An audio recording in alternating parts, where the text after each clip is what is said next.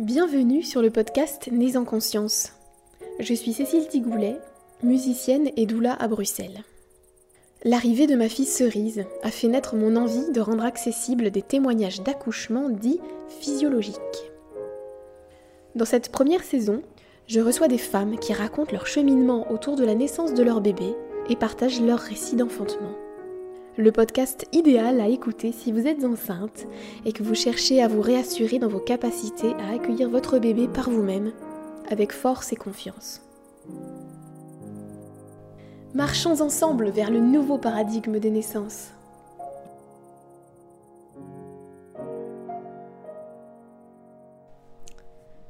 Bonjour et bienvenue à tous pour ce nouvel épisode de podcast. Aujourd'hui, j'ai la joie d'accueillir dans le podcast Laura, Bonjour Laura. Bonjour, comment ça va?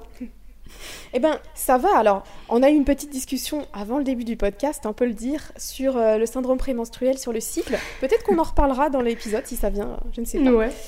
Mais voilà, Laura m'a déjà partagé euh, quelques clés. Euh, voilà, peut-être que elle m'en partagera plus plus tard. Mais on n'est pas là pour parler du syndrome prémenstruel, mais plutôt de la naissance. Et donc, chère Laura, est-ce que tu veux bien te présenter à nous? Et aussi euh, présenter peut-être le podcast euh, fabuleux que tu as créé et toute l'entreprise qui va avec. Oui, bien sûr. Bon, j'ai essayé de faire court hein, parce qu'il y a plein de choses à dire, mais bon. Alors, qui je suis? Bah, Je suis Laura, j'ai 31 euh, ans et je suis maman d'un petit garçon qui commence la crèche, donc ça me fend le cœur, mais bon, ça c'est encore un autre sujet. Euh, alors à la base, moi je suis ingénieure, j'ai travaillé euh, en Angleterre, j'ai fait un doctorat aussi là-bas, euh, j'ai travaillé dans des voitures de Formule 1, voilà. J'étais, je mmh. concevais des pièces et puis avec mon doctorat, j'ai conçu un capteur de pression à fibre optique, voilà, pour l'histoire qui n'a rien à voir avec ce que je fais maintenant. Euh, c'est quelque chose que je suis un peu tombée là-dedans, voilà, par hasard. Euh, enfin, par hasard, on va dire que mon père est fan et puis bon, on veut faire plaisir à ses parents au lieu de se faire plaisir à soi-même euh, d'abord. Et j'ai, ça m'a jamais vraiment trop branché tout ça. C'était pas, c'est des métiers passion et moi c'était pas ma passion. Et je savais dans, depuis toujours, je pense que j'avais envie de travailler avec les femmes et les enfants. C'était quelque chose de, très très lointain, très fort. Je ne sais pas d'où ça vient, mais j'ai toujours voulu. Je savais qu'un jour je ferais quelque chose là-dedans. Et c'est pendant ma grossesse que j'ai découvert euh, la magie du corps humain, euh, de la femme, de la naissance, de tout ça. Et ça m'a tellement passionnée. Je, faisais mon je finissais mon doctorat à ce moment-là, donc la recherche scientifique, c'est quelque chose que je faisais depuis déjà 3-4 euh, ans. Et j'adorais. Et donc je me suis lancée là-dedans aussi. Euh, j'utilisais mon compte euh, étudiant pour accéder à tous les, les recherches sur la sur l'accouchement, sur tout ce qui ce qui me branchait là-dessus. Et puis euh, j'ai aussi j'avais acheté un livre en fait, ça s'appelait enfin c'est un livre d'hypnobirthing, hypnonaissance en France. C'était un guide pratique et, là-dedans j'avais adoré tout ce que ça partageait. Franchement, j'étais passée de. Je sais pas trop à quoi m'attendre, l'accouchement. Enfin, je sais plus. C'était un peu. J'entendais des choses pas top euh, autour de moi, comme je pense beaucoup de femmes. On entend beaucoup de choses négatives plutôt que les belles naissances. Et là, dans ce livre, il y avait un peu des témoignages, et puis il y avait la puissance du corps, et, euh, il y avait aussi tout le côté médical qui, euh, je pense de base, on se dit c'est là où c'est le plus euh, safe, faut aller à l'hôpital, euh, s'il y a quelque chose, on est au bon endroit, etc. Et là, ça avait vraiment redonné le pouvoir à la femme, euh, que en fait les femmes qui accouchent à la maison, ben elles sont, elles sont beaucoup moins, il y a beaucoup moins d'interventions, elles sont, elles sont beaucoup moins traumatisées pour la plupart. Hein. Après, il peut toujours arriver que ce soit un accouchement qui est trop rapide et on n'a pas le temps vraiment de se, de s'en rendre compte, ou que ce soit un transfert qui est un problème ou pas, hein. mais qu'en règle générale, l'accouchement à la maison, respecté, avec la femme en puissance, euh, c'était juste, euh, ça m'a ouvert les yeux sur tout ça, et je me suis dit, mais pourquoi il n'y a pas plus de femmes qui sont au courant de la beauté euh, de l'accouchement Et j'avais trop hâte d'accoucher. Ça, c'était vraiment un truc Je me rappelle très bien, c'était vers octobre, septembre, octobre que j'avais lu ce livre. Et mon fils est né en février, donc j'ai eu le temps de, de vraiment bien me mettre là-dedans, mais j'avais hâte déjà à ce moment-là d'accoucher, de vivre cette expérience. C'était fou. Hmm. Et donc ton podcast s'appelle comment? Alors le podcast, c'est, ça s'appelle Naissance positive éclairée. Donc le but, euh, c'est euh, d'informer et d'inspirer euh, les futures mamans, les mamans qui veulent quelque chose de différent, qui veulent donner naissance autrement pour leurs prochains enfants. C'est hum, à la base, la première saison, je voulais vraiment informer sur plein de sujets différents.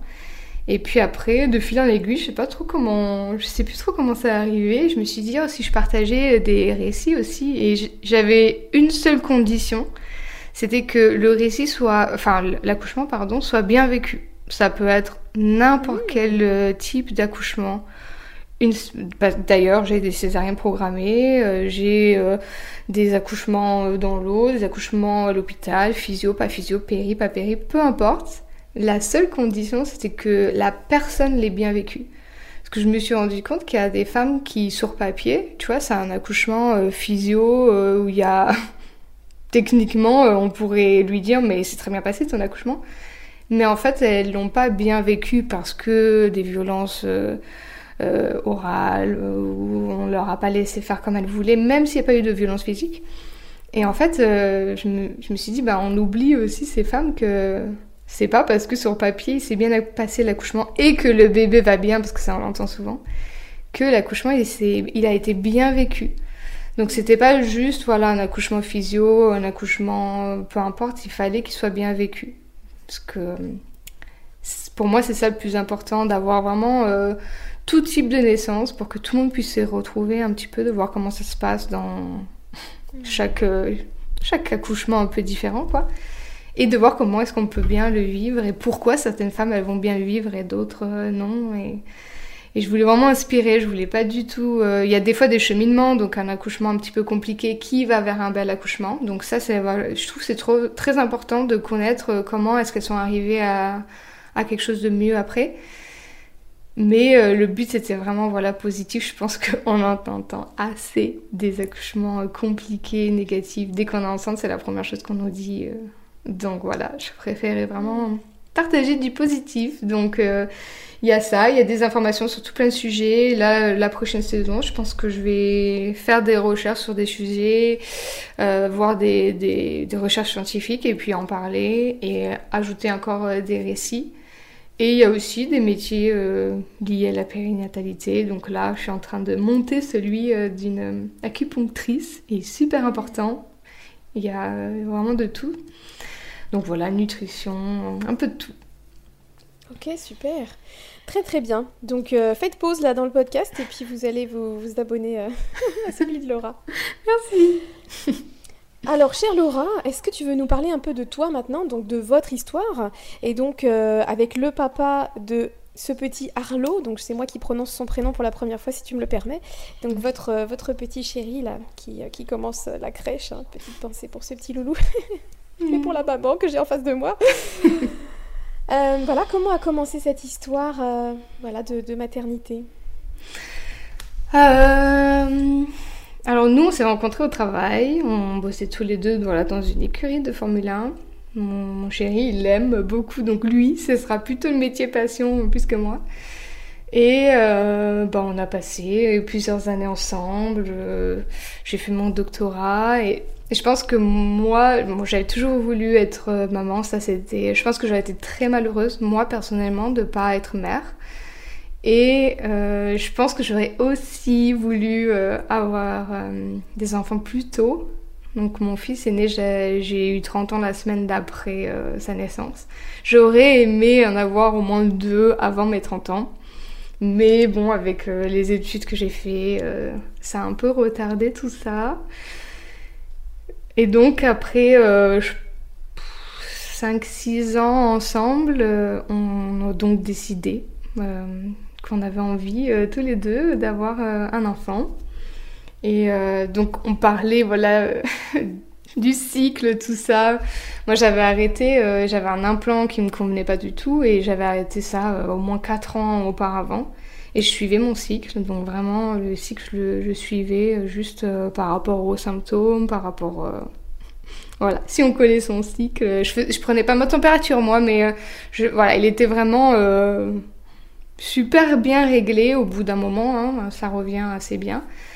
Et donc le, le on avait, j'avais dit euh, à Tyler, donc Tyler c'est mon compagnon. Moi j'étais un peu, euh, j'ai peut-être ressemblé un petit peu euh, perché des fois, mais je voulais pas un enfant en été parce qu'il fait chaud. Je voulais pas être enceinte, voilà, en été. Il y avait des mois où je voulais pas par rapport aux signes astrologiques. Voilà, je vais pas dire lesquels parce que j'ai pas envie de, voilà, d'embêter les gens avec mes idées farfelues. Et donc, je l'avais dit, si on commence en juin, sachant que ça prend du temps, on verra bien. Et puis, à un moment, on arrêtera parce que ça arrivera vers l'été. Et au final, ben, le premier cycle, c'est arrivé parce que voilà, quand on laisse son corps euh, normalement assez, euh, assez naturel, pas de contraception, etc. Euh, d'où, voilà, on peut passer 4 ans sans euh, contraception, sans tomber enceinte, décider, euh, en tout cas moi, voilà, on a décidé au premier cycle et ça a marché. Et puis euh, voilà, deux semaines après, j'étais dans la douche et je me suis dit, hmm, j'arrive pas bien à respirer. et en fait, j'ai voulu tester, lui il m'a dit non, on attend tes règles, parce que c'était bien en place. Et au final, il m'a dit bon, allez, ok, et puis on a testé et c'était positif. Et voilà, le chemin a commencé de de, la grossesse qui s'est très bien passée. Euh, il y avait juste les deux premiers mois, un petit peu euh, où j'étais très fatiguée, très très fatiguée. J'avais été jamais fatiguée comme ça. Je rentrais du boulot, j'étais allongée, je pouvais rien faire, je pouvais même pas euh, cuisiner. j'étais assise sur une chaise quand je cuisinais. Ça m'a fait un peu bizarre d'être dans cet état, mais c'est tout. Et après, euh, belle grossesse euh, tout le long, euh, en m'informant, en essayant de trouver où est-ce que j'allais accoucher. Il y avait toute cette histoire-là, un petit peu compliquée. Parce que j'ai, hum, j'étais enceinte en Angleterre et en fait, on est suivi par. je vais dire, c'est un, c'est un petit centre médical et puis il y a une sage-femme qui vient le mercredi, là, en l'occurrence. Mais on n'a jamais vu la même femme déjà, la même sage-femme, tout le long de la grossesse. Moi, ça me dérangeait pas, j'avais pas spécialement besoin, tu vois, de quoi que ce soit, parce que je faisais mes recherches moi-même. Et puis, on avait trois hôpitaux qui étaient à 45 minutes de chez nous. Et il y avait une maison de naissance à 10 minutes, sauf que ben, Covid et compagnie, c'était pas encore ouvert. Mais elle faisait les accouchements à domicile. Donc moi, ça me dit, ah bah trop bien, je vais aller avec elle, elle va faire l'accouchement à domicile. Sauf que elle n'était pas euh, assurée pour venir là où on était. On était à une frontière de trois petits départements et elle n'était pas assurée pour venir d'un autre département. Après, je me suis dit, ben, on va coucher tout seul à la maison parce qu'il a pas question que j'aille à l'hôpital. c'était un peu, euh, ça a été un petit peu compliqué vers la fin de se dire qu'est-ce qu'on fait? Et au final, euh, ce qui se passe en Angleterre, c'est on, on peut prendre une sage-femme libérale qui coûte très très cher et elles ne sont pas toutes assurées pour accoucher, euh, pour venir à l'accouchement. Donc moi, de toute façon, il n'était pas question que je paye 5000 euh, livres euh, pour une, voilà, pour une sage-femme libérale. Et en fait, les sages-femmes de l'hôpital viennent, si on veut, accoucher à la maison. Mais sauf qu'on ne le sait pas jusqu'au jour même, quoi. Est-ce qu'il y aura... Ils veulent une sage-femme pour la maman et une pour le bébé. Et on ne sait pas jusqu'au jour euh, de, l'accouchement, est-ce qu'il y a quelqu'un qui viendra ou pas. Ah Donc, J'ignorais complètement ça. Ouais, c'est des places de l'hôpital pour venir chez toi. C'est ça. Donc il y a des sages-femmes en, en, attente, en fait, enfin qui sont là, qui vont s'occuper des, des, femmes euh, qui viennent à l'hôpital et que si jamais il y en a, euh, il n'y a pas beaucoup de naissances ce soir-là et qu'elles ont deux sages-femmes de dispo, ben et qu'on a dit euh, à l'avance hein, qu'on voulait accoucher à la maison. Nous, on l'avait dit depuis longtemps. Mais nous donnait pas trop d'informations. Et à un moment, j'ai dit, mais c'est quoi le. Comment ça se passe C'est quoi la procédure Donc, ils étaient venus à la maison pour voir est-ce qu'il y a du réseau, si jamais on doit appeler une ambulance. Enfin, bon, bref, est-ce que c'est accessible? Est-ce qu'on peut se garer? Enfin, c'est vraiment les choses pratiques. Hein. Et puis de voir aussi, euh, est-ce que vous êtes euh, préparé, quoi? Est-ce que vous, vous pouvez, euh, enfin je sais pas comment dire, mais eh, après ça veut rien dire, hein, mais est-ce que vous êtes prête euh, pour accoucher euh, à la maison sans tout ce qui va avec l'hôpital au cas où, une péridurale, etc. Donc voilà, c'était prévu qu'on accouche à la maison et que qui sera de garde viendra chez nous. C'était ça un peu le, le plan. D'accord. Est-ce que tu veux nous parler juste un peu maintenant du cheminement euh, avec ton chéri? Est-ce que c'est toi qui lui as amené l'info? Ça, c'est intéressant de savoir ça. Hmm, ouais, donc mon chéri, il... Je vais pas dire qu'il n'aime pas lire, mais c'est pas euh, voilà, son truc euh, favori. Et c'est aussi, moi je suis tout, toujours, toujours, même peut-être trop des fois, en constant apprentissage de tout, tout, tout ce qui m'intéresse je vais, je vais aller chercher des infos. Euh, ça peut être vraiment tous les sujets. Qui, il n'a pas, lui, cette euh, tendance à chercher euh, des infos, à apprendre comme ça tout le temps. Ça l'intéresse pas autant que moi, ça m'intéresse. Donc c'est vrai que le livre que je te disais tout à l'heure, j'avais dit, bon, allez, un seul truc, lis ce livre-là. C'est un truc. Et il avait vachement adoré aussi. Et il est devenu euh, un peu le, le défenseur euh, de l'accouchement naturel, que c'était euh, la meilleure chose. On avait aussi des amis qui étaient assez anxieux de base, tu vois. Et eux, pendant le Covid, ils avaient accouché à la maison. Alors que c'était pas du tout le genre de personne, tu vois, qui, allait prendre des risques, etc.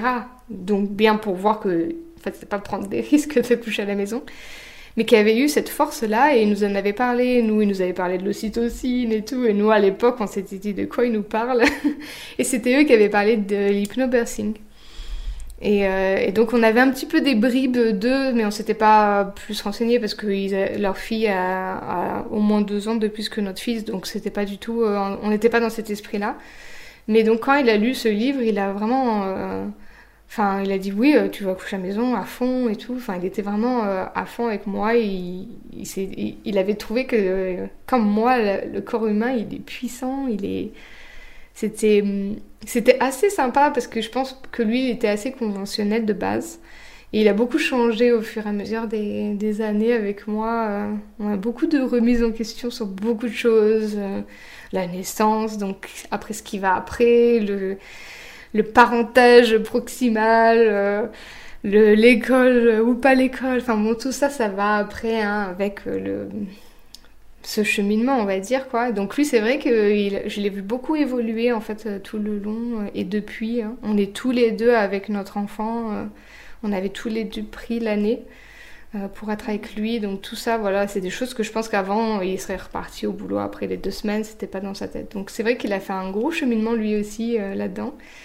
Et c'est moi, oui, qui lui a apporté les infos. Et quand la, la, maison de naissance nous avait dit qu'elle pouvait pas venir euh, chez nous, j'avais commencé à regarder euh, donc les, accouchements euh, non assistés. Est-ce que c'est légal en Angleterre? Comment ça se passe? J'aurais dû, je pense, lire ou écouter plus de récits. Ça m'aurait donné plus confiance.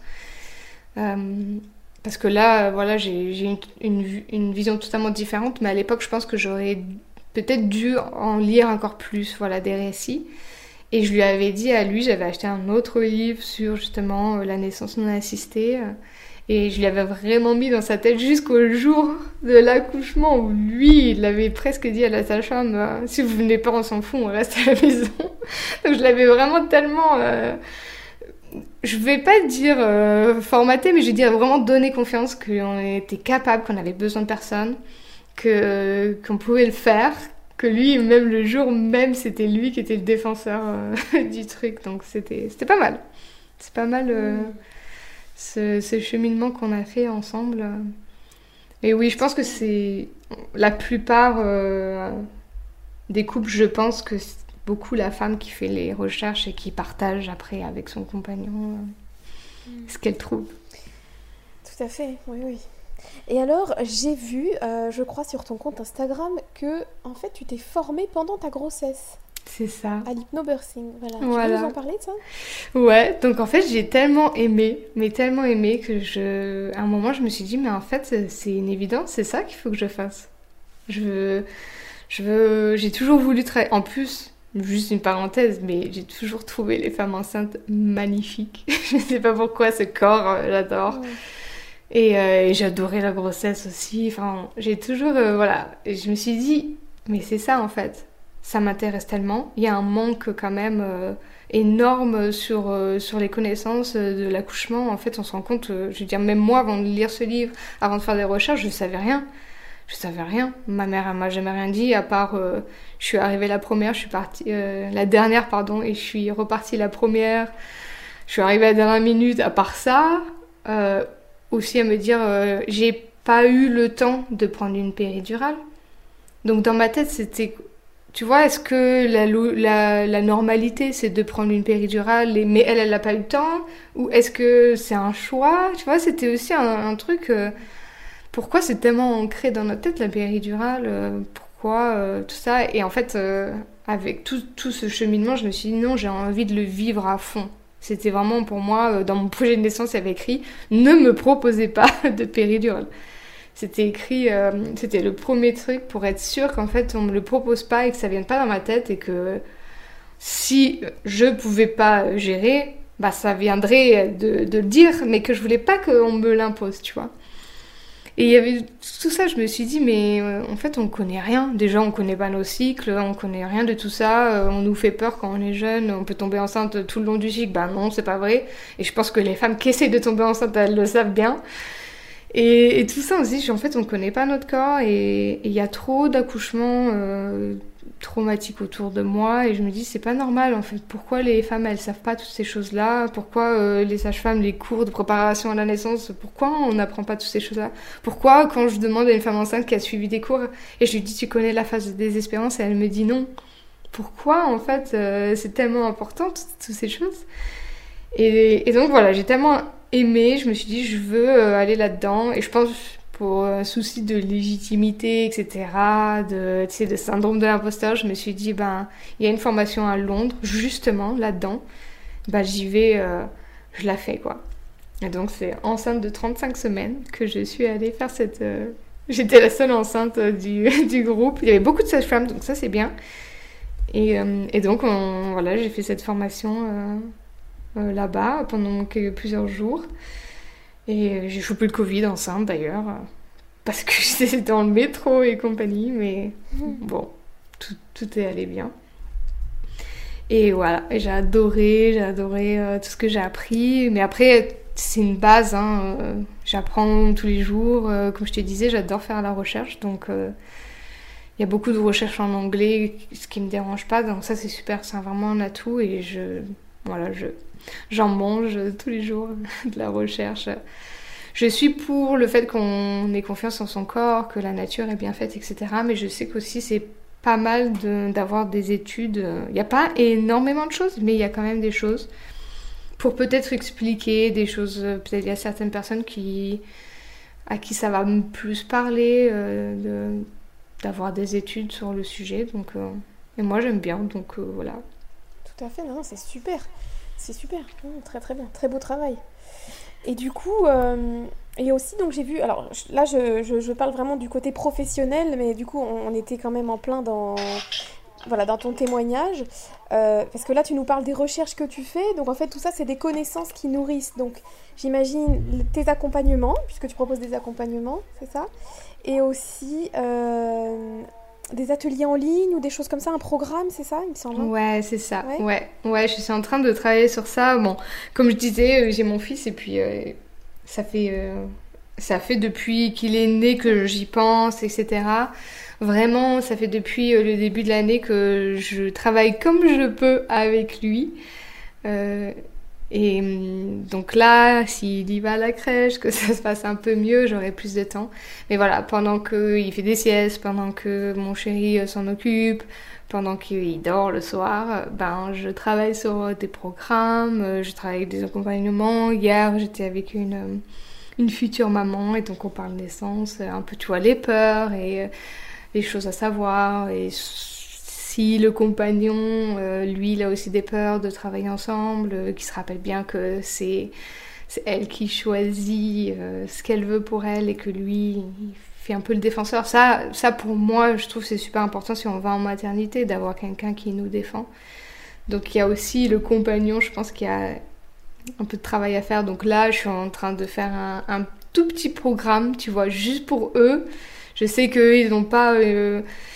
Je pense qu'ils n'ont pas envie de m'écouter pendant trois heures, tu vois, ou ils n'ont pas envie d'aller piocher les podcasts, ou ils n'ont pas envie d'aller euh, tout ça. Donc vraiment un petit truc, euh, enfin un petit truc, un, un, programme concis juste pour eux. Comment soutenir la maman, comment parler avec le personnel médical, tu vois, vraiment toutes ces choses-là pour soutenir et pour participer à une meilleure expérience, parce que moi, euh, enfin sans Tyler, je pense que mon accouchement il aurait été totalement différent. Et, euh, et, ça a vraiment resserré nos liens, tu vois, ça c'est sûr. Euh, la relation, elle a été que. Je vois, je sais que je peux compter sur lui, alors qu'avant, ben, tu le sais, mais c'est pas pareil, quoi. Là, il y a eu quelque chose de fort. Euh, je.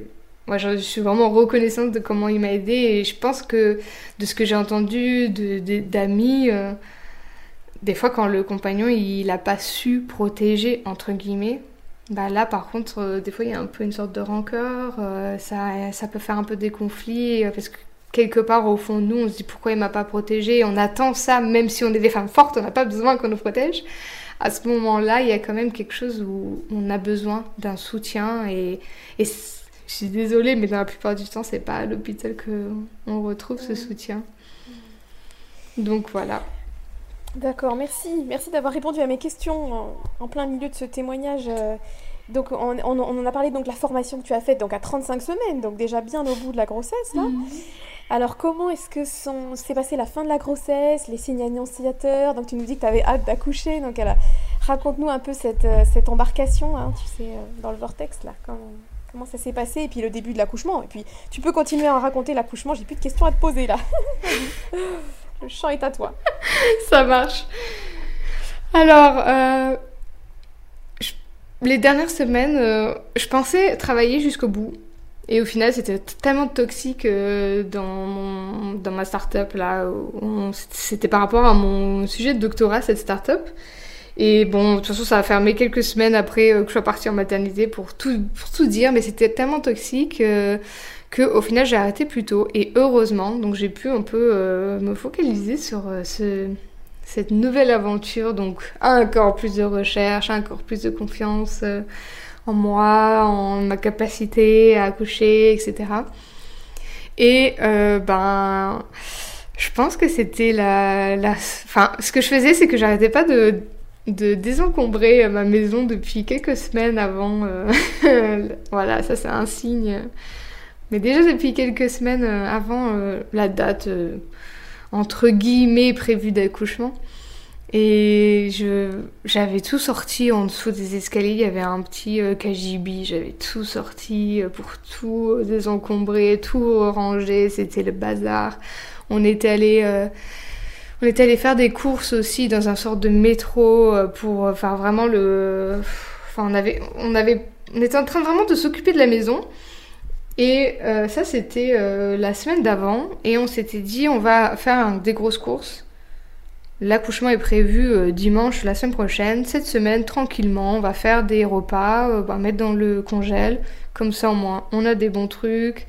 On va pas aller acheter, manger ce qui nous tombe sur la main. On aura des bons repas pour, pour le postpartum. Et on avait acheté plein de gâteaux, des trucs pour les sages-femmes qui devaient venir pour l'accouchement, pour que si ça dure, ben, elles aient à manger, des gâteaux, des machins, enfin bon, bref, des trucs pour elles. Donc on avait un peu euh, tout préparé ça. Et euh, je pense que c'était... Euh, ouais, c'était le, samedi, on avait fait les dernières courses, et puis le dimanche, donc ça c'était une semaine avant la date prévue. Et le dimanche je, suis sur le ballon. Tyler faisait des repas euh, pour justement mettre et commencer les, repas pour mettre au congèle parce qu'on allait en faire la semaine. Donc il commence à en faire deux. Et moi je suis sur le ballon en train d'enfin écrire mon projet de naissance parce que je me suis dit au cas où déjà je veux qu'elles qu'elles sachent les femmes les sages-femmes qui viendront à l'accouchement chez moi, je veux qu'elles sachent ce que je veux, donc qu'on me laisse tranquille, qu'on me laisse euh, voilà, dans ma bulle. Et que au cas où, très important, si je suis transférée pour quelle que soit la raison, et eh ben là encore plus important d'avoir un projet de naissance. Donc là, qu'est-ce que je veux? Si jamais euh, euh, y a une césarienne, qu'est-ce que je veux? S'il y a des instruments, qu'est-ce que je veux? Etc. Donc vraiment dans tous les, les cas possibles. Et d'où aussi la péridurale. Si jamais je suis à l'hôpital, qu'est-ce que je veux? Pas qu'on me la propose, etc. Donc je, savais tout ce que je voulais écrire dans mon projet, mais je ne l'avais pas encore mis sur papier. Donc là, le dimanche, une semaine avant, je suis sur le ballon, je suis en train d'écrire. Donc Taylor est derrière moi dans la cuisine et je lui dis euh, Alors là, je marquer ça, c'est bon pour toi, t'as bien compris euh, Je refais tout, le, tout ce qu'il savait déjà, parce que j'en ai à parler. Euh, j'avais bien mis dans la tête. J'ai dit Bon là, ok, s'il y a ça, c'est ça que je veux, hein, ok? Tu, te souviens bien, hein? On, avait, on, on, avait imprimé deux, je pense, mais je crois qu'on en a rempli qu'un au final on n'a pas eu de changement d'équipe, donc ça c'était pas mal. On était à la maison, on n'aurait de toute façon pas eu de changement d'équipe, mais bon, on en avait fait qu'un. Et puis on fait ça, et puis euh, je lance une. Une ça. Le sèche-linge, ouais. J'avais lancé euh, un truc avec tous les habits euh, du, du, bébé, quoi. J'avais commencé à laver un peu les choses, parce que j'avais acheté beaucoup d'occasions. Franchement, pour les premiers. Enfin, j'ai dépensé très peu d'argent, beaucoup d'occasions euh, pour, euh, pour notre enfant. Donc je nettoyais toutes ces choses que j'avais achetées euh, de quelqu'un qui était presque neuf. Hein. Et puis on regardait The Office. Je sais pas si tu connais la série avec Mike Scott et tout. Enfin bon bref, nous on adore. C'est vraiment trop débile mais trop marrant et on rigolait. Enfin c'est bien pour la fin, les ocytocines, tu vois, de rire, de, passer des bons moments. Donc on était, on était s'allonger sur le canapé et puis euh, on regarde ça et j'entends le sèche-linge qui, qui, est fini. Puis je dis à Taylor, est-ce que tu peux aller chercher? Parce que j'aime pas quand ça reste dans le sèche-linge, je trouve que ça sent pas bon, euh, etc. Donc j'ai dit, est-ce que tu peux aller chercher? Je le plie. Je sais que t'aimes pas faire ça. Je le plie, mais va le chercher. Et lui, il était affalé sur le canapé, on, avait, venait manger. Il me oh Il voulait pas aller. Euh. Et moi, je lui dis non, non, non, c'est bon, c'est dans ma tête maintenant. Euh. Donc là, j'essaye de. Enfin, je me lève et franchement, j'entends vraiment pop. Franchement, j'entends et je le sens que c'est un truc qui avait pété, quoi. Et là, je me dis, c'était quoi ça? Et je sens que ça commence à être mouillé. Et là, je, je, je mets la télé sur pause. Alors que quand je parle avec d'ailleurs, je parle euh, par-dessus la télé. Donc là, il lui dit Mais pourquoi elle arrête euh, la télé, elle Et je lui dis hmm, Je crois que j'ai perdu les os. Et là, il me dit Mais non Je dis Si, si, euh, je crois. Et lui, me croit pas. Et là, je me lève et il voit ma jambe qui est toute coulée. Et là, il commence un peu à paniquer, se dire euh, Ah oui, ah oui, en effet, ouais. Après, on, bien, bien informé, il n'y a pas besoin de paniquer. Voilà, c'était le début. Ça peut être dans une heure comme ça peut être demain, sans, sans se paniquer. Pas parce qu'on perd les os qu'il faut aller à l'hôpital, euh, qu'il faut appeler la sage-femme. Voilà, ça, on était bien clair là-dessus. Donc je vais quand même chercher ce linge et je le plie un petit peu comme ça. Euh, j'ai commencé à avoir ce... Tu vois, je suis en train de le ressentir là, un peu hum, une sorte de... C'était excité mais un peu stressé en même temps. C'était, je sais pas ce qui va m'arriver, je sais pas trop ce qui va se passer. C'était un peu... Euh, en plus, ben, on pensait qu'on avait encore au moins une semaine sachant que bon, les dates ça veut rien dire, mais qu'on pensait qu'on n'était pas prêt pour là euh, une semaine avant, dans notre tête, parce que bon, on a besoin de rien pour un enfant. Et, euh, donc bon, je continue ma vie. Lui se dit, il va falloir que je range tout le bordel qu'elle m'a sorti en dessous des escaliers, parce qu'il y en avait partout. Et c'était des outils, c'était des trucs comme ça. Il y en avait partout. On, on voulait pas que les sages-femmes arrivent dans cette maison euh, où dès l'entrée, euh, c'était le bazar. Donc lui s'est dit, il faut que je finisse les repas et qu'en plus je range tout son bazar.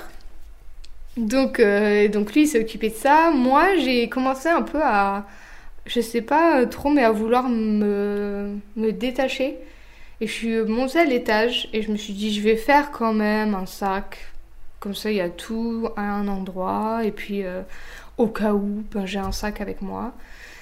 Parce que j'avais pas fait de sac non plus, parce que je pensais rester chez moi, donc il n'y avait pas besoin. Mais je me suis dit au cas où, allez, j'en fais un quand même. Et puis je me balade un peu au-dessus et je commence à avoir des petites contractions. Et puis je me dis, oh ben si c'est ça, franchement, ça va. Hein. ça fait. C'est pas ça fait pas trop mal, hein Bien sûr. Donc ça c'était euh, à 2h, 2h après-midi, j'ai perdu les os et puis voilà, je, fais mon sac tranquillement et en même temps, ouais, j'étais vraiment dans un état un peu bizarre quoi, vraiment. Et je dis, euh, et, je, commence un petit peu à regarder l'heure de, des contractions qui sont pas douloureuses mais qui commencent à être en fait euh, déjà régulières au bout de, je pense, une heure après euh, que j'ai perdu les os, c'est commencé déjà à être euh, plus ou moins régulier. Donc j'avais trois contractions tous les 10 minutes. Et euh, je, descends au bout d'une heure et puis je dis, bon, si à 6 heures c'est encore comme ça, que c'est encore trois contractions toutes les 10 minutes régulières, ben, on appellera les sages-femmes pour leur dire qu'on a prévu un accouchement à domicile et qu'elles se préparent à venir à un moment donné, quoi. Moi, je voulais qu'elle vienne à la dernière minute pour pas qu'elle soit chez moi, etc. C'était vraiment le plan. Donc on appelle et puis en fait on est parti un peu dans un truc. Euh, la, la, femme qui nous appelle, nous, on a une sage-femme de garde qui nous rappelle, qui nous dit ok ben elle nous pose les questions. Là ça commence à faire du temps. Je pense qu'il est bien 8, 20h, 21h, je sais plus et et là, ça commence un peu, euh, je commence à sentir, j'ai un peu plus de mal à lui parler au téléphone. Et elle me dit, bon, bah, je viens, euh, j'ai 45 minutes, une heure, parce qu'elle était dans un des hôpitaux, euh, comme je te disais au début. donc, elle me dit, bon, je, je, pars, je suis là dans une heure à peu près. Et ce soir-là, en plus, il y avait une tempête, donc j'étais bien contente de ne pas sortir de chez moi. Il y avait de l'eau partout, il y avait un peu inondé les routes. Enfin bon bref, et donc euh, on attend, donc je me dis bon allez je vais me prendre une petite douche en attendant qu'elle vienne. Et là je pense que j'ai perdu le bouchon muqueux aussi parce que c'était un peu différent, donc je dis bon ok. Là euh, ça, ça, ça, commence à se faire sentir quoi. Et au final elle rappelle pour dire qu'elle ne vient pas au bout d'une heure qu'on l'attend. Elle nous dit euh, qu'elle vient pas parce qu'elle trouve pas une, deuxième sage-femme pour euh, venir avec elle. Donc une sage-femme pour moi, une sage-femme pour le bébé, elle ne trouve pas. Et là, donc moi je ne pouvais plus euh, vraiment parler quoi. Et elle nous dit oui, mais c'est parce que Tyler dit non mais nous on vient pas à l'hôpital, on vient pas, on vient pas, on vient pas. Et je crois qu'ils nous doivent assistance en soi, ils sont un peu obligés de venir. Euh, et, elle a dit oui, c'est pas juste pour moi de venir si, enfin, si j'ai pas d'une autre sage-femme. Et, moi je dis mais c'est juste de nous laisser en plan comme ça euh, alors qu'on est en train d'accoucher.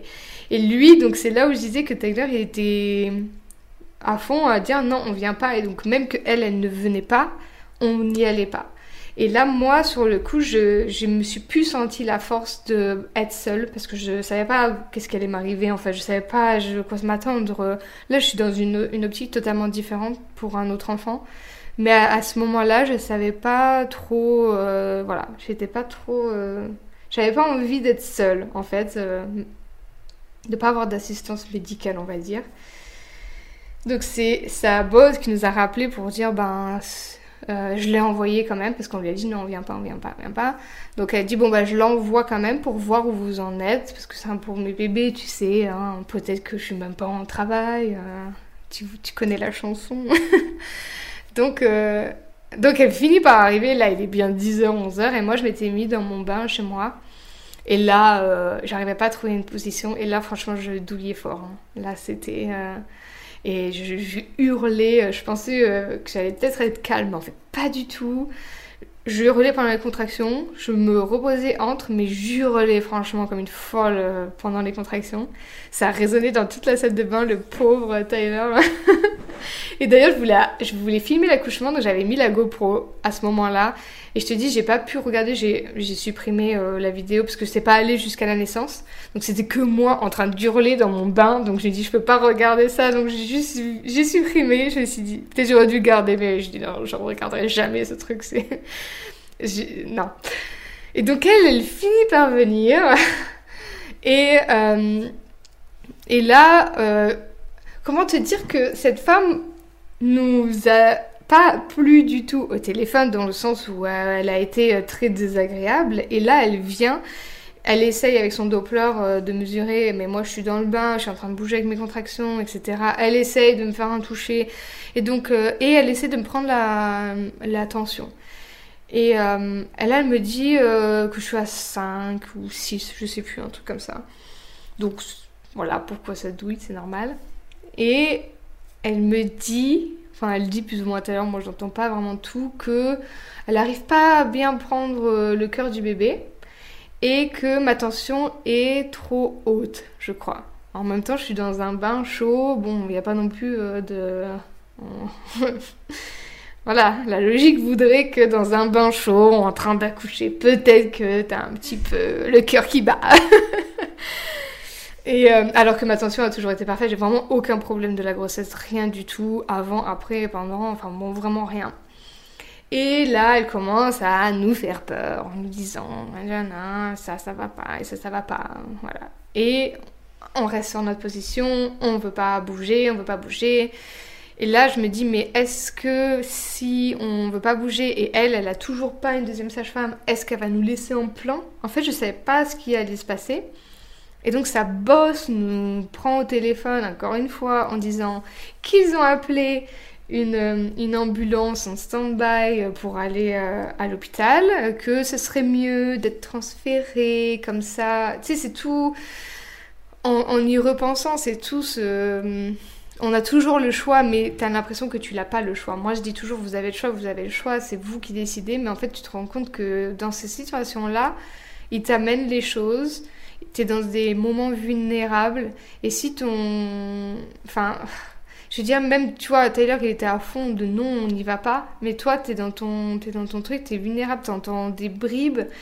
Et en fait, je me suis dit, mais si on n'y va pas, qu'est-ce qui va se passer? Est-ce qu'elle va nous laisser en plan? Euh, Est-ce que vraiment il y a un problème? Euh, Tu vois, et en fait, qu'il n'y avait rien du tout.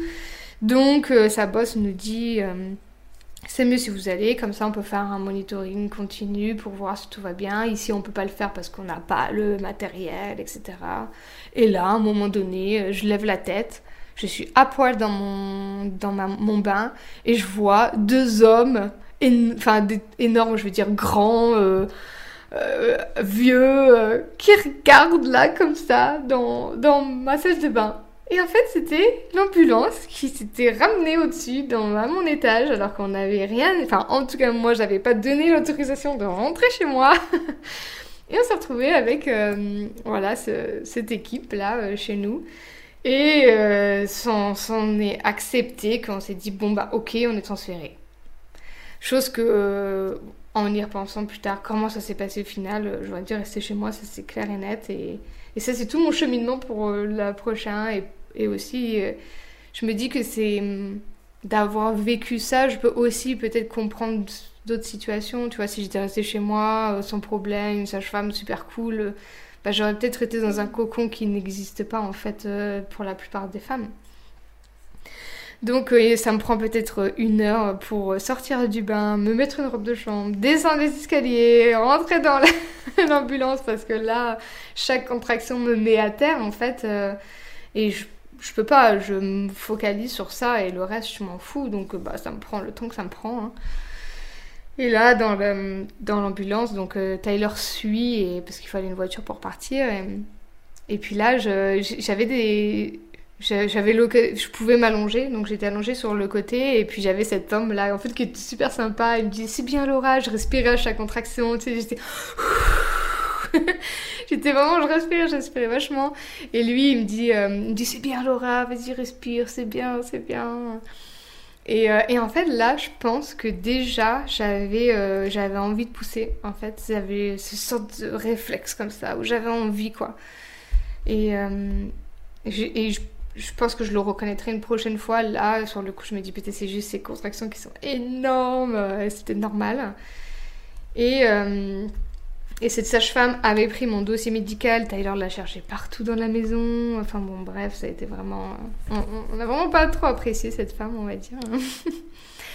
Et arrivé là-bas, bah, on met le monito parce qu'elle elle avait dit qu'il y avait eu un problème alors que rien du tout. Euh, pareil avec le, la tension qui allait très bien, etc.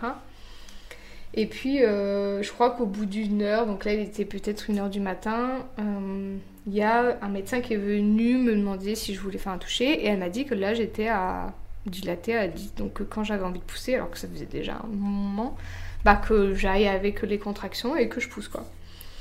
Et on avait une super sage-femme, euh, par contre, là, heureusement, une jeune qui, qui, avait lu tout le projet, qui avait donc pas proposé de péri, rien du tout, vraiment hands-off, euh, vraiment, vraiment bien, quoi, on va dire.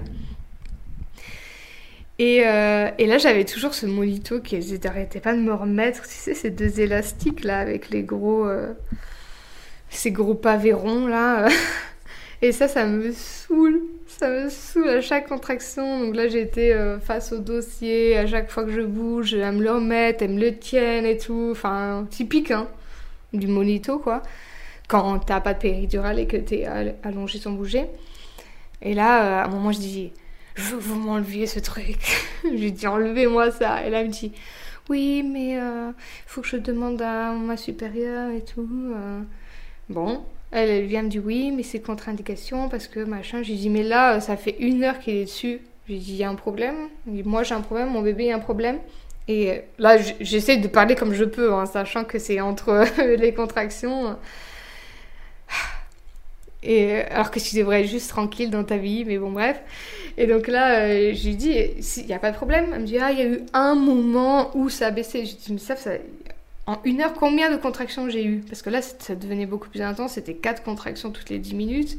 Donc j'ai dit une fois, j'ai dit, ben, si je dis c'est quoi l'alternative? Donc même là, j'avais quand même eu toute cette réflexion de me dire, bah ça, ça me convient pas, ça, je veux pas, bah qu'est-ce vous, vous voulez faire quelque chose, ok, vous voulez suivre vos trucs, ben, qu'est-ce que vous me proposez d'autre? Donc là, elle m'a dit, à chaque contraction, on peut venir avec un Doppler. Donc ils ont évidemment écrit dans mon dossier à l'encontre des euh, recommandations. Euh, on a enlevé le monito. Mais en tout cas, c'était beaucoup mieux. Là, j'étais vraiment libre. J'avais plus ce truc qui me saoulait autour de mon ventre, qui bougeait, etc. Enfin bon, bref.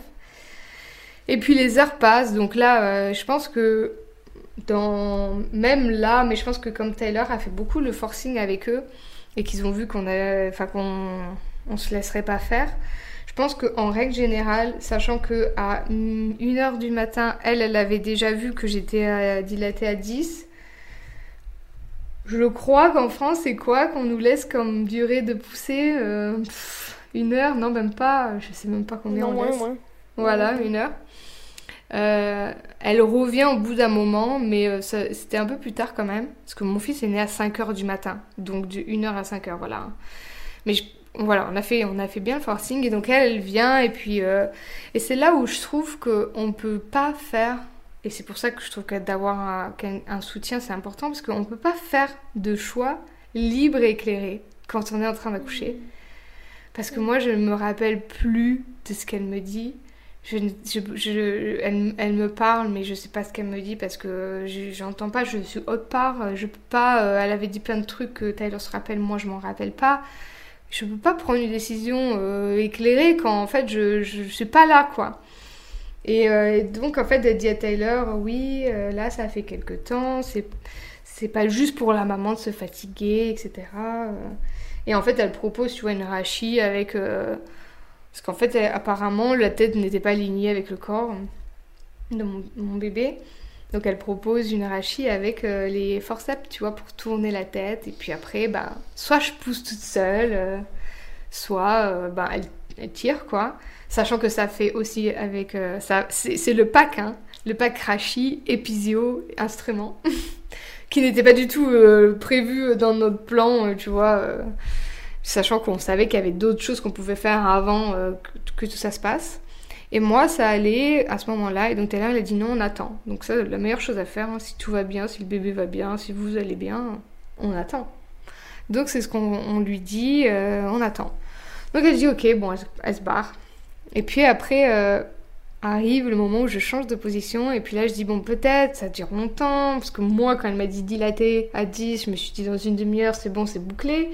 Mais non, il faut encore que ça descende tout le long du bassin. Et ça, j'avais un peu une une misconception, on va dire, par rapport à, tu vois, quand tu vois des vidéos d'accouchement où euh, tu vois que la fin en fait. Et moi, j'avais que ça en tête. J'avais, je me suis dit, ok, dilate à 10, c'est bon, c'est la fin. non, ce n'est pas la fin, mesdames. enfin, pas pour toutes. Et, donc je me dis, bon, peut-être que ma vessie est pleine, donc je vais aller aux toilettes, et comme ça, peut-être ça fera de la place. Donc là, elle dit, ah, je vais te chercher le truc pour faire pipi sur le lit. Elle revient, on était déjà aux toilettes. et là, j'y avais marqué dans mes notes. Hmm, euh, Taylor et Laura, euh, déjà dans, aux toilettes, euh, tu sais, je veux dire, je peux. C'est chaud, mais je peux encore me déplacer. Donc, je me déplace et je vais aux toilettes. Et là, en fait, je dis à Taylor, phase de désespérance, les amis, qu'on oublie tous, surtout quand on est dedans. Je lui dis, j'en peux plus, dis-lui qu'elle revienne et qu'elle fasse ce qu'elle a dit avec ses instruments, etc. Lui, il commence à être super émotif parce qu'il savait très bien que c'était pas du tout ce que je voulais. On était rentré dans tout ce truc de, de, reconversion pour moi là-dedans, à fond et tout. Et là, d'un coup, lui, il voit, c'est pas du tout ce qu'elle veut. Et là, elle va, elle va se faire euh, charcuter ou j'en sais rien quoi. Enfin, lui, il commence à être vraiment émotif quoi. Beaucoup plus émotif que quand mon fils est né. Et, euh, et puis, donc, il, va euh, lui dire de rappeler le médecin, quoi. Et là, on se rend pas compte. moi, c'est sûr. Et lui, il a, c'était pas dans sa tête à fond, en fait, la phase de désespérance non plus. Et là, je retourne et je m'allonge sur le côté. Et donc là, arrive. On n'a pas de rendez-vous anesthésiste en Angleterre. Donc là, arrive un anesthésiste qui me pose des questions. Moi, je réponds comme je peux. Et elle s'en va. Et là, il y a une autre femme qui vient et qui me pose les mêmes questions. Mais exactement les mêmes questions. Donc c'est, tu vois, double checking euh, le, fait que est-ce que euh, on est sûr que, que c'est les bonnes informations, euh, etc. Et, et, là, elle, je sais pas pourquoi, je, elle, enfin, cette tête, elle me revient pas, quoi. Elle, elle m'énerve à me poser les mêmes questions et et là, euh, je m'étais mis sur le côté. Donc ça, c'est, ça été, je pense, la, c'est mon corps qui, qui, s'est mis comme ça. Et je pense que ça a dû aider parce que là, j'ai une contraction. Là, j'avais laissé tomber. À chaque contraction, se poussait, mais là, j'avais laissé tomber. Je me suis dit, maintenant, c'est leur problème, c'est eux qui, qui gèrent. Mais ça n'a pas duré longtemps, ça, parce que la phase de désespérance, c'est quelques minutes par rapport à l'accouchement, c'est 1%, quoi. Et là, euh, j'ai une contraction énorme en face de cette femme-là qui m'énerve et, je fais rien, mais là, il y a quelque chose qui reste. Et là, euh, je me dis, euh, ça c'est bizarre. Et là, euh, j'en ai une autre comme ça, et je dis à Taylor, je crois qu'elle a tête. Et la sage-femme, qui elle avait abandonné, en fait, elle s'était dit, c'est bon, maintenant ça va être à eux de, de prendre le relais. Elle était toujours là, mais elle s'occupait plus.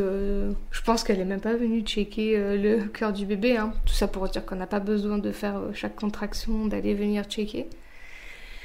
Et là, elle dit Oh, je crois pas a la tête. Et puis, Taylor, là, il y en a une autre. Et là, je touche et je sens bien que c'est des cheveux, que c'est pas du tout moi, même si je sais plus ce que c'est là-dedans, mais ça, c'est pas moi, quoi. Et là, je lui dis Look Et donc lui va voir. Et là il dit euh Et en fait c'était bien la tête qui est en train de sortir. Et donc là en fait c'est bien aussi pour dire que on a même pas besoin de pousser quoi Que le bébé euh, quand c'est son tour il fait les trucs tout seul quoi. Parce que moi je poussais plus depuis plusieurs contractions. Et là il y avait cette femme encore en face de moi qui s'est dit Ah ben je vais pas pouvoir faire mon boulot, en gros, euh, je vais pas, tu vois. Et elle a pris son dossier, elle l'a jeté sur la, table et elle s'est barrée. Et là, donc la, sage-femme est venue, elle en a appelé une autre. Et en que poussé, euh, mon enfant est sorti. Donc ça, c'est vraiment un truc, j'en parle beaucoup de cette phase de désespérance.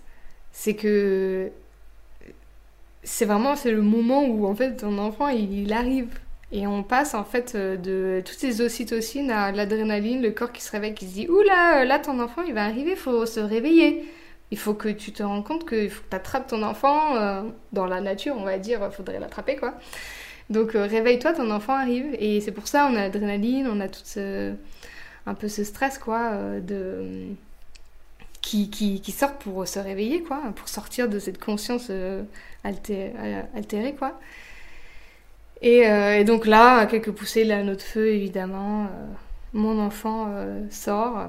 Un autre feu, j'avais demandé dans mon projet que je voulais pas être coachée pour la pousser. Je voulais utiliser la respiration que j'avais apprise, vraiment focaliser avec les abdos vers le bas, etc. Mais elles, elles étaient là, pousse, pousse, pousse. Tout à l'heure, il était là, respire, respire, respire. Et j'aurais dû l'écouter lui, mais ben là, encore une fois, tu vois, c'est. Elles, savent mieux, elles ont la tête entre les jambes. Enfin, tu vois, j'étais encore sur le côté, mais elles étaient quand même bah, du côté de mes jambes, quoi. Et, euh, donc, elles, elles, fait, elles, me faisaient pousser, sauf que moi, je sentais que ça tirait. Donc, bah, je voulais pas pousser parce que ça me faisait mal et je voulais attendre la contraction, et etc. Et donc, elles, elles, elles savaient pas parce que j'étais pas euh, branchée, donc elles savaient pas quand est-ce que j'avais une contraction. Donc, elles me disaient pousse, pousse, pousse, pousse. Je voulais pas pousser, non, ça brûle.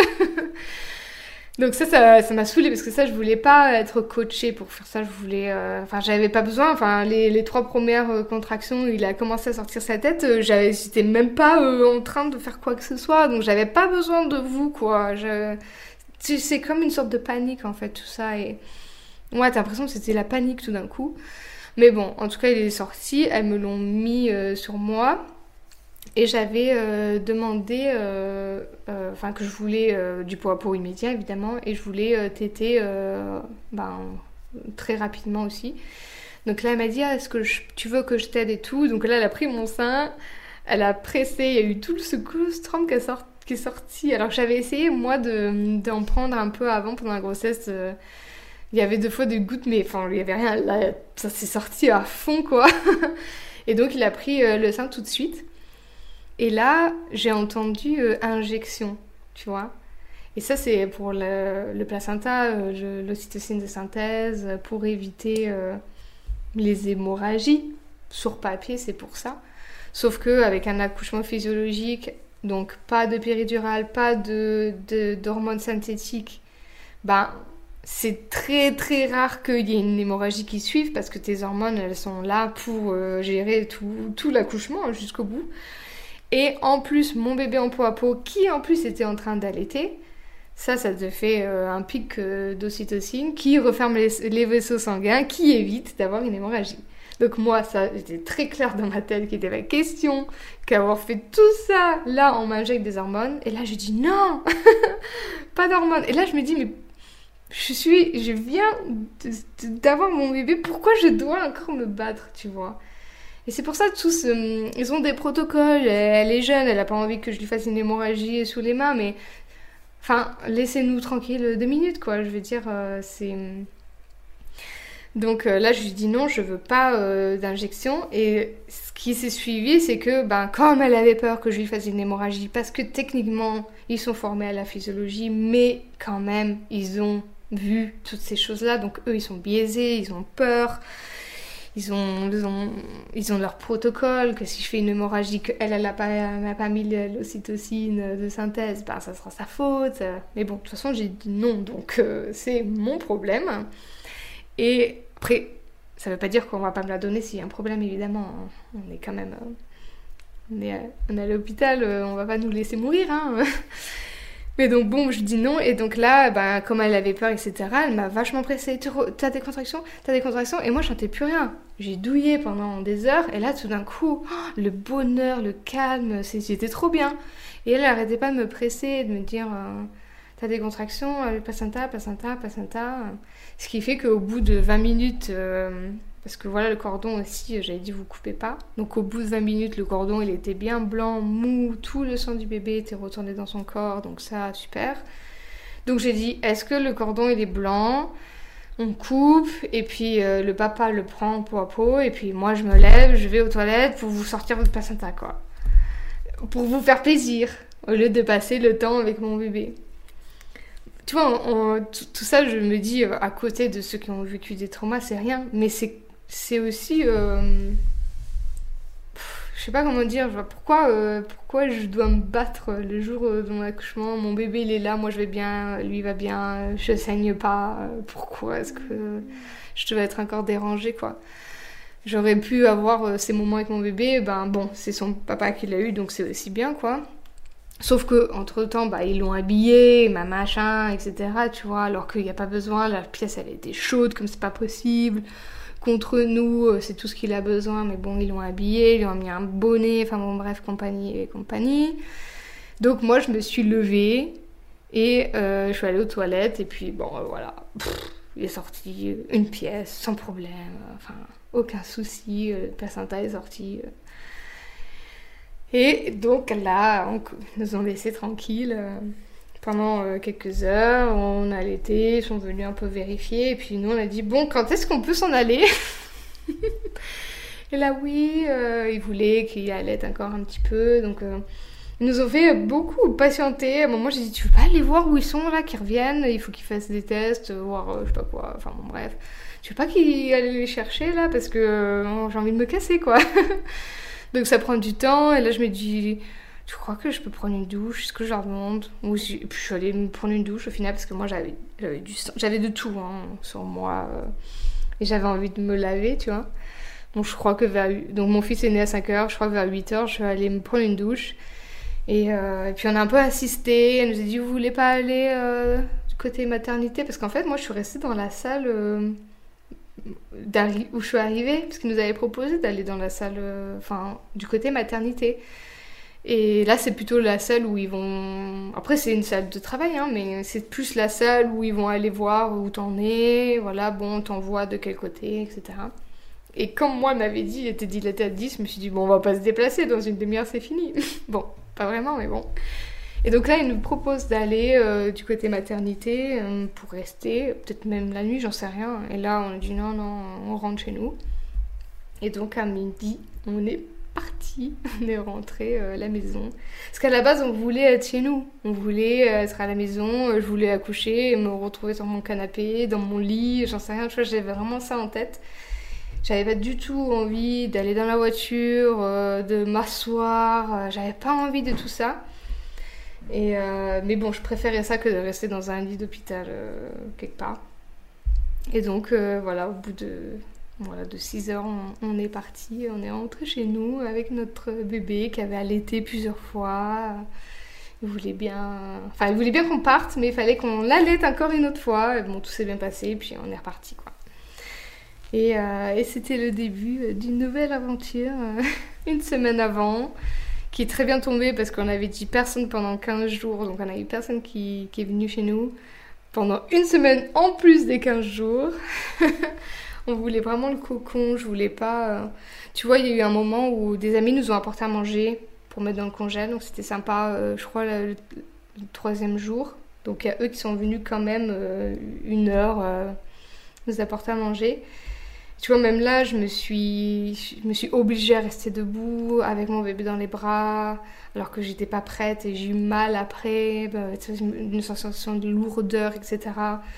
Donc je suis contente de, de pas eu à voir, de pas avoir eu plus de gens, euh, de pouvoir euh, vraiment connaître mon bébé ces premiers jours, de, euh, comprendre ce qu'il avait besoin, de pouvoir le prendre dès qu'il avait besoin de l'allaiter toi tout de suite sans qu'il y ait des gens qui l'aient dans les bras et que peut-être qu'il fait des signes mais eux ils le voient pas et donc on rate une tétée, enfin bon tout ça. Donc ça j'étais bien contente. Ouais, il y a eu personne au bout de. Enfin, ouais, on a eu ma mère qui est venue la première au bout de deux, trois semaines. Donc ça, c'était, ça, c'était cool. Ouais. Super. Merci déjà pour tout ce, magnifique récit avec euh, voilà tout, toute la richesse qu'il contient parce qu'en fait c'est ça qui est génial dans les témoignages c'est qu'un témoignage c'est, c'est plein de c'est une préparation en fait à des éventualités et de mm. voir comment voilà toi tu as pu réagir j'ai adoré euh, voilà, je, ne peux pas m'empêcher de te parler un peu là, mais euh, on va continuer après. Vas-y, hein. Mais euh, quand, quand, tu as dit voilà une femme, ne, une femme qui est en train d'enfanter ne peut pas faire un choix éclairé en conscience puisqu'elle est par définition ailleurs en fait. Donc mm. c'est vrai que ça nous met une grosse responsabilité. Alors on peut réfléchir avant tout ça, mais effectivement sur le sur le temps de l'accouchement, euh, qu'est-ce que tu veux réfléchir à discuter avec quelqu'un? Enfin ça, ça ne fonctionne pas. Donc voilà, j'ai beaucoup aimé ce ce que, ce que tu as dit à ce moment-là. Euh, et donc le postpartum a démarré. Alors quelle est ton expérience du postpartum? Est-ce que tu es toujours en postpartum? Dis-nous un peu. Moi j'ai envie de dire oui, tu vois. Par rapport à la fatigue, parce que bah, même que mon fils ait 16 mois passés, euh, les nuits peuvent quand même être compliquées. Je pense que ça, ça dure euh, assez longtemps. Euh, mon corps aussi. Euh, personnellement, j'ai encore du mal, alors que j'ai adoré mon corps de femme enceinte, j'ai encore du mal à l'accepter, tu vois. je suis quelqu'un qui avait toujours sans problème, le reste du corps non, mais le ventre toujours plat, comme ça, de, de base. Et là, j'ai du mal, j'arrive pas à trouver le temps de me mettre à du sport, alors que je pourrais le faire avec lui au milieu, mais j'ai pas. voilà. Donc, oui, je dirais que je suis encore en postpartum au niveau de, voilà, du manque de sommeil, au niveau de, l'acceptation du corps. Même si ça, peut-être que ça dure toute la vie, j'en sais rien. Euh, à part ça, euh, il y a d'autres. Euh, l'évolution du postpartum, tu vois, d'autres réflexions, d'autres questions. Je, trouve que hum, avoir un enfant quand tu as envie de, faire des choix différents, ça prend énormément de charge mentale. Euh, ça prend énormément d'énergie dans mon cerveau.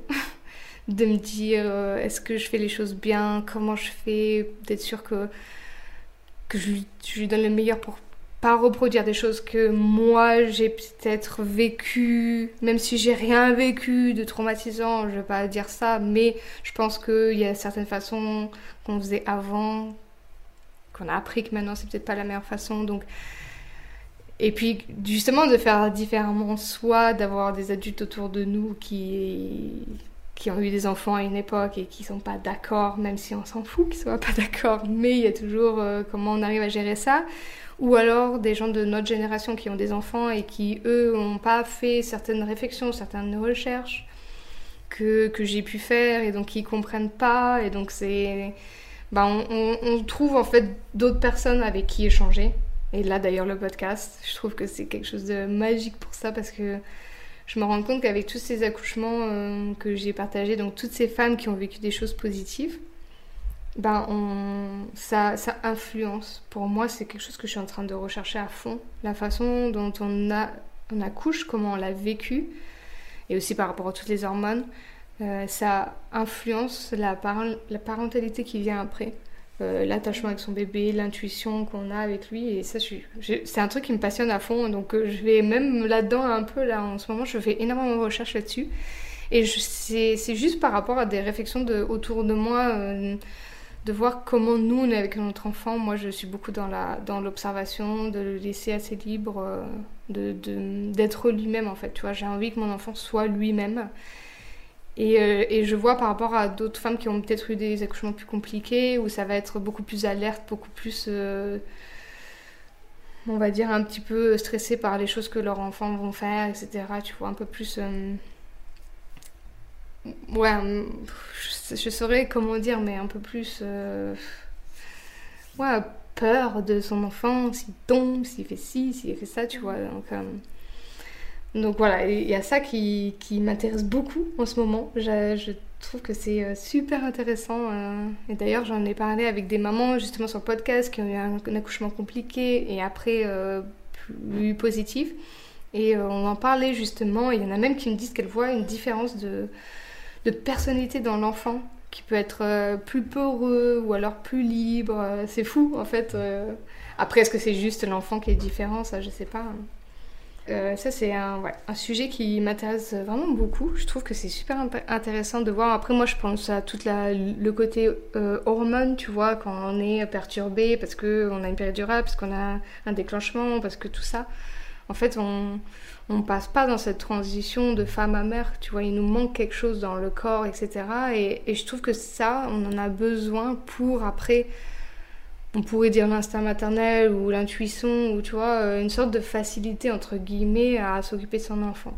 Et tout ça, moi je pense que les hormones, c'est ce qui l'explique euh, déjà de base. Et après, il y a aussi, ben, est-ce qu'on a vécu des traumas euh, physiques, psychiques euh, Tout ça, ça entre en jeu avec la dépression du postpartum. Donc,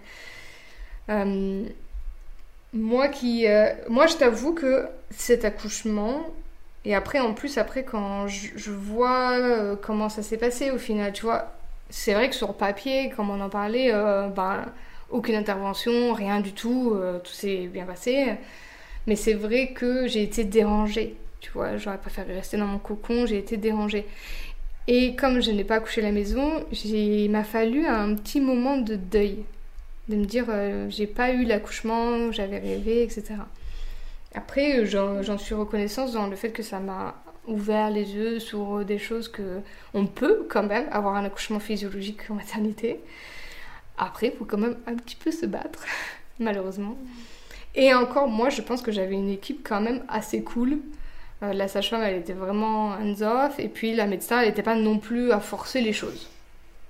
Donc, je, je pense qu'avec euh, une autre équipe, euh, peut-être que je, on aurait dû se battre beaucoup plus.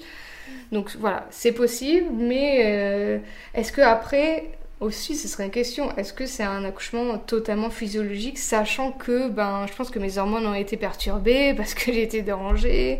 Après, la salle, elle était, elle était chaude, elle était, les lumières étaient tamisées.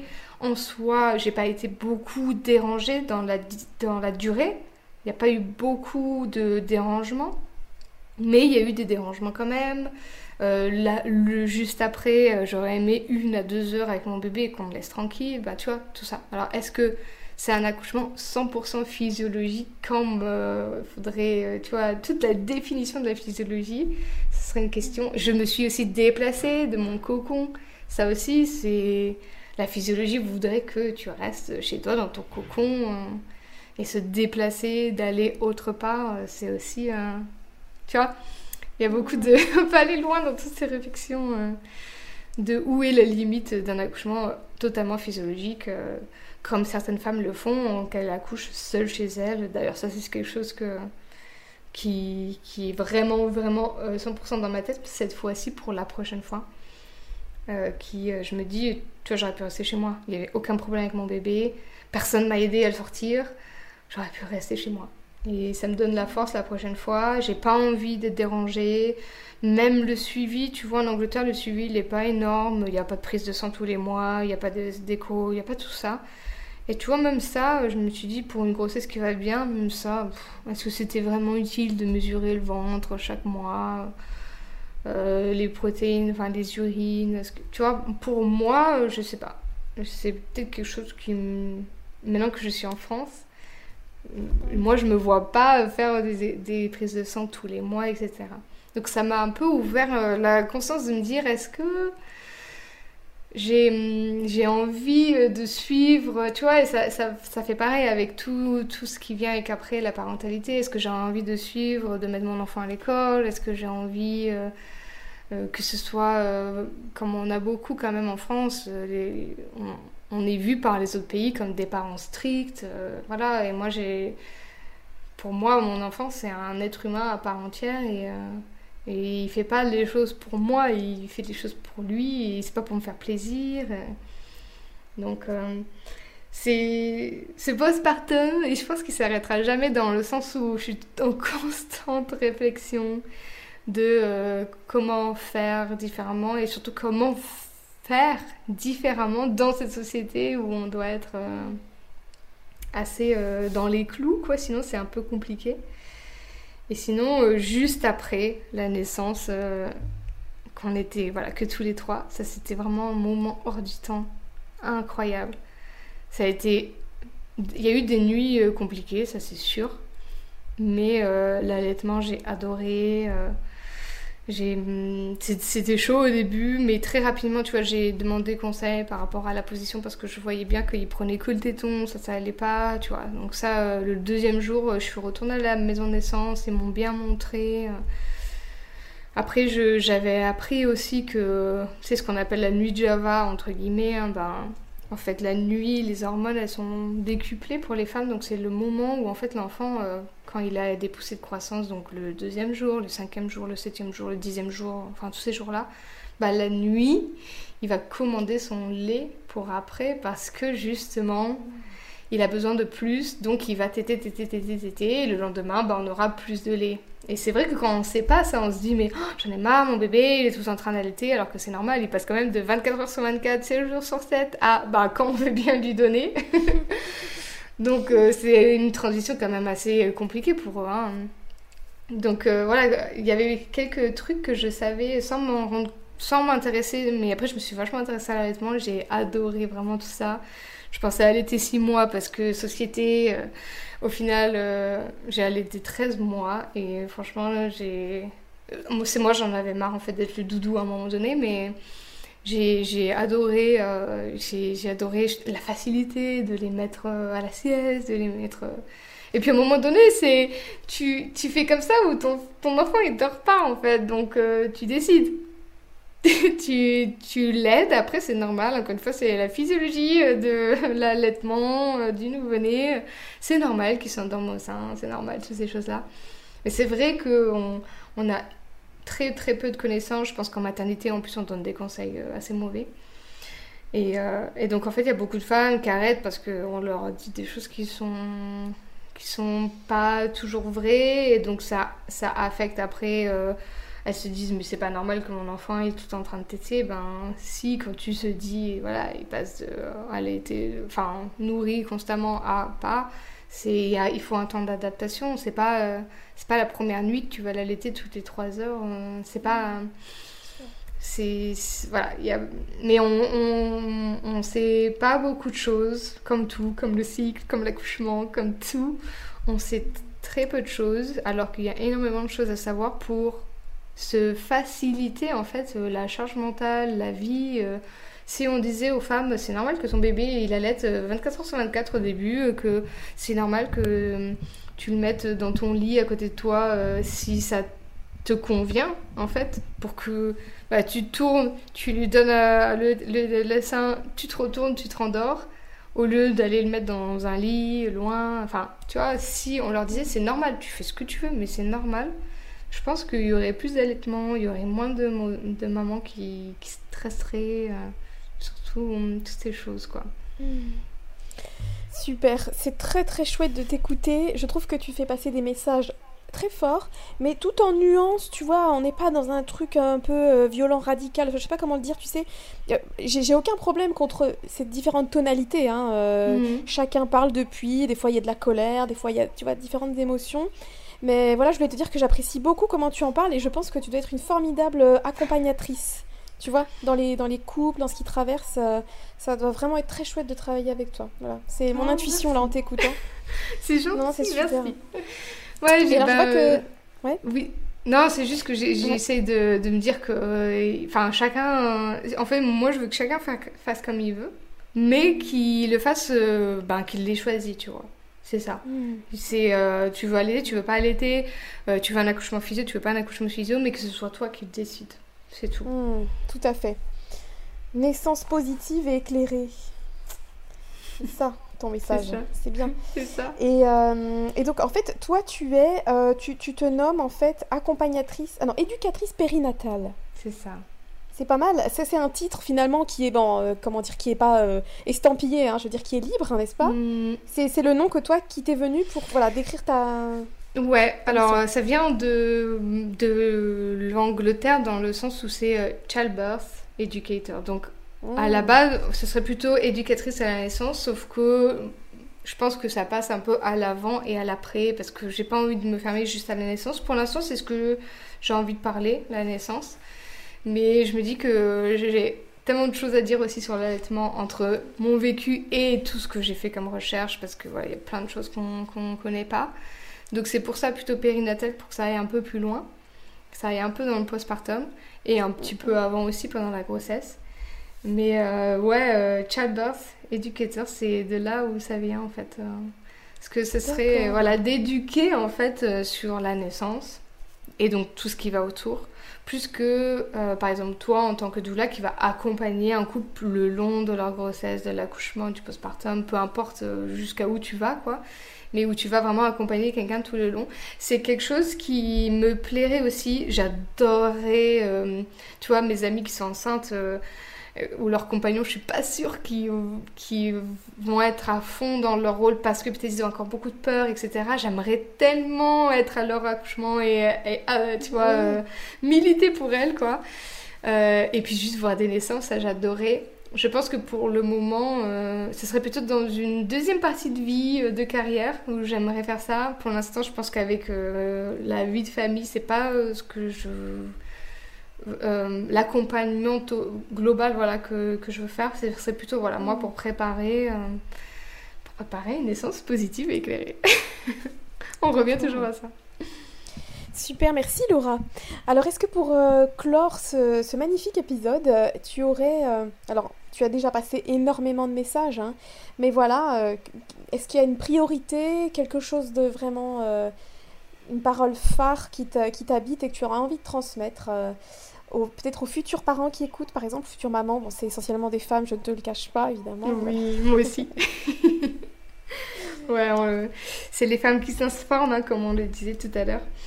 Euh, moi, je pense que euh, un message que j'aimerais passer, est-ce que je sais qu'en France, c'est beaucoup le cas, on va en maternité, à l'hôpital pour accoucher c'est la plupart euh, des cas. Je, j'entends très bien, même moi, hein, c'est là où je suis allée, voilà, j'entends la sécurité qu'on pense qu'il y a en fait dans, là-dedans. Je pense que le message le plus important, c'est on accouche où on veut, à l'hôpital ou pas. Hein. C'est de se dire que c'est à nous de faire nos recherches, c'est à nous de s'informer. Parce que, un, le cas par cas euh, en maternité, euh, on va pas dans cette direction. Ça, ça vient euh, de, d'une, d'une gynéco qui, sur les réseaux qui, qui en parlait. Donc on va pas vers le cas par cas. Donc c'est à nous, à notre accompagnant, accompagnante, de faire ce cas par cas, de faire nos recherches. Ils sont pas tous au courant des nouveautés. Pourquoi est-ce qu'on laisse pas le cordon attaché au placenta jusqu'à ce que tout le sang soit revenu au bébé? Ça, on le sait avec les études, que c'est la meilleure chose à faire pour les enfants. Donc ils sont pas tous au courant des nouvelles études, de ce qui est bon, ils sont pas tous au courant de qu'est-ce que c'est un accouchement physiologique. Donc si on si on, s'en fiche, on, va à l'accouchement, ça nous importe pas, bon voilà. Si on a envie d'un accouchement physiologique, ça se prépare. On ne peut pas se dire que cet hôpital, c'est l'ami des bébés, ils savent faire l'accouchement physiologique. Il faut se préparer. On va pas accoucher sans péri, sachant que c'est tellement ancré dans notre tête, sans se préparer. Il y a des méthodes de relaxation, il y a des méthodes de respiration, il y a beaucoup de choses quand même à faire, même si au bout du compte, écouter son corps, euh, d'accord, mais écouter son corps quand on est tout seul à la maison, c'est plus facile que quand on est en maternité avec des gens qu'on connaît pas, dans des endroits qu'on connaît pas, euh, on se sent pas en sécurité. Donc si on décide d'accoucher de manière physiologique en hôpital, il faut se préparer à fond et il faut préparer la personne qui nous accompagne. Et que si, le, si c'est le conjoint, la conjointe et qui n'est pas prêt à assurer ce rôle-là, franchement, trouver quelqu'un qui peut le faire. Donc, une doula, ce serait bien. Ou alors une sage-femme et vous allez en plateau technique si c'est possible dans votre dans votre région, ou une amie qui est déjà accouchée, qui est dans ce style d'accouchement, enfin j'en sais rien, mais quelqu'un qui comprend vos choix, vos, droits et qui va savoir comment vous défendre euh, dans ce milieu hospitalier. Donc si l'accompagnant, le, conjoint, souvent c'est voilà le papa, on va le dire. Si le papa il a pas envie de faire ce rôle-là, lui il a juste envie d'être là, euh, de regarder, c'est le spectacle, euh, et qui se sent pas de tenir tête euh, à l'équipe médicale ou qui voilà il n'a pas envie, bah voilà, prenez une doula, même si c'est juste pour la fin, pour, pour l'accouchement, être sûr que vous êtes aligné avec tout ça et préparez-vous, faites vos recherches. Ne prenez pas tout ce qu'on vous dit pour acquis, euh, même ce que je vous dis moi. Prenez ce qui vous, euh, ce qui vous, ce qui est aligné avec ce que vous ressentez. Allez faire des recherches, des avis différents et prenez ce qui fait sens pour vous. Et surtout, voilà, ne prenez pas, euh, surtout comme, n'acceptez pas une, c'est comme ça, c'est les protocoles et puis c'est tout. Voilà, ça n'acceptez pas souvent c'est fait pour euh, bah, leur liabilité ou alors euh, pour que ce soit plus facile pour eux. Mais euh, c'est vous qui accouchez, c'est vous qui allez avoir un impact, comme je disais, impact sur la parentalité après, impact sur votre postpartum, impact sur le lien avec son bébé, impact sur le couple, impact sur la famille. Il y a trop d'impact pour laisser ça entre les mains de quelqu'un d'autre. Hmm. Waouh Incroyable C'est génial, franchement merci beaucoup, c'est super riche, c'est super riche. Voilà, je sens que ça va être encore difficile de résumer. Tu sais, quand tu dois faire un texte pour présenter un podcast où il y a 20 milliards de trucs. Ah, c'était super, écoutez-le, c'est super. je sais pas quoi dire, il y a trop de trucs. Donc voilà, mais c'est vraiment génial. Je vais. Euh... Ben écoute, je vais déjà clôturer cet épisode-là avec toi. Donc déjà, ben, ben merci. Merci d'avoir écouté pour les personnes qui sont, euh, qui sont encore en écoute là. Merci d'avoir écouté Laura. C'était vraiment un super épisode. Franchement, euh, merci du fond du cœur. Merci à euh, toi et à la prochaine. Au plaisir de te suivre, de suivre ce magnifique travail qui va peut-être du coup se déployer encore plus avec le petit Arlo qui va, qui va aussi avoir son, son, petit, son petit univers à lui. voilà. Mm. et voilà, merci encore. Merci à toi Cécile et euh, ben, super sympa de m'avoir invité sur ton podcast. Et euh, ben, au plaisir de se retrouver sur les réseaux, on se tient au courant euh, de tout ce qu'on ce qu'on fait. Et puis peut-être un jour on se retrouvera quelque part pas loin. Ça serait cool. À fond, à fond. Merci pour votre écoute. Si vous appréciez le podcast et que vous souhaitez le soutenir, je vous invite à le partager autour de vous, à laisser 5 étoiles sur votre plateforme d'écoute et pourquoi pas à me laisser un petit commentaire. On se retrouve la semaine prochaine pour un nouvel épisode. D'ici là, portez-vous bien. À bientôt